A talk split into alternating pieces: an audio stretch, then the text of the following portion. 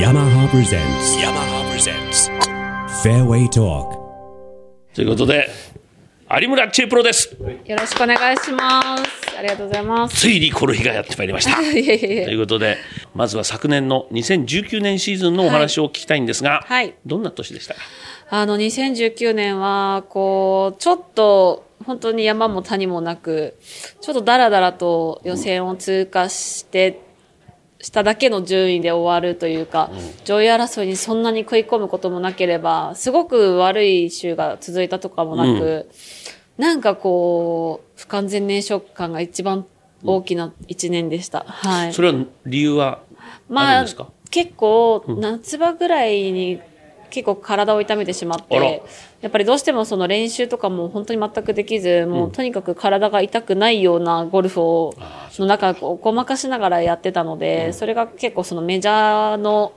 大事なメジャーが9月10月に入ってくる1ヶ月間ぐらいにあって、結構その1ヶ月、私の中でまあ宮城の試合もあったりで、すごいモチベーション高くそこに挑んでたので、そこがやっぱり自分の中で一番2019年の反省点だったなと思うので、2020年はもうとにかくしっかり元気に毎日試合出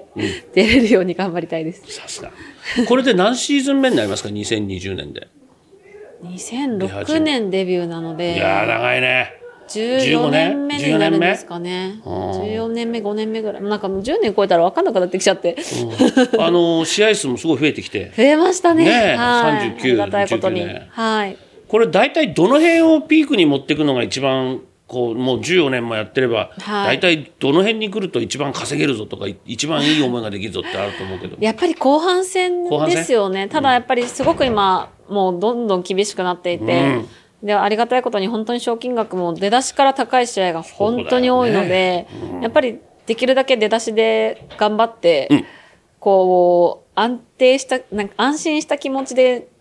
早い段階で戦いたいというか、ね。やっぱりシードが2500万、600万の世界になっているので、早くそこを稼いだら、どんどんどんどん優勝だけを考えれるので、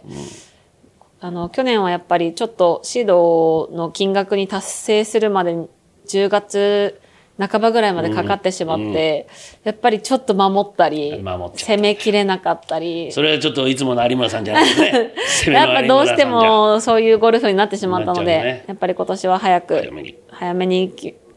結果を残したいですよね。はい。ぜひ期待してます。はいありがとうございます。えーそれとですね有村さんといえば、はい。まあストイックな感じでいえいえいえ。こうあの同期の人とかね結構先輩とかがねはい。去年は引退とか表明しちゃってましたけど、はい。まだまだでしょ？まだまだやりたいですね。やっぱりすごくツアー楽しくて、本当に、まあ、こう自分の気分転換になることとかも、やっぱりこうツアーのために何かいろいろと考えたりとか、ゴルフ界のために何かいろいろと取り組みをしたりとかする方が今すごく楽しい部分もあるので、まあ、できるだけ長くこのツアーに携わっていたいっていう気持ちはあります。そうですか。はい。オフシーズンどうしましょうか？オフシーズンはですね、あのー結構、まあ、メリハリをつけて過ごしていきたいなと思っていて、まあ、正直その、昨年、まあ、引退というか、ちょっとお休みしたいって思う、言った方々の気持ちもわからなくはないような時期は私にもやっぱりあるので、あるんだどうしてもこうずっと追い込みすぎると、シーズン中にちょっと気持ちが切れてしまう時もあるので、やっぱりシーズンオフに、あの、追い込む時と、あの、リラックスする、する時と、しっかりとメリハリを作って、1年間こう、気持ちを強く持ちながらできるような、あの、メンタル作りもつしていきたいなとは思います。そうですかそれでは次回はい。にですねゴルフ以外のはい。そのあのオフのメリハリですそうです、うん趣味とかねあんまりなんかちょっとほ他のファンも知らないような秘だ密のネタを教えていただければと思います。探っときます。はい。はい。今日はありがとうございます。はい、ありがとうございました。yamaha presents yamaha presents fairway talk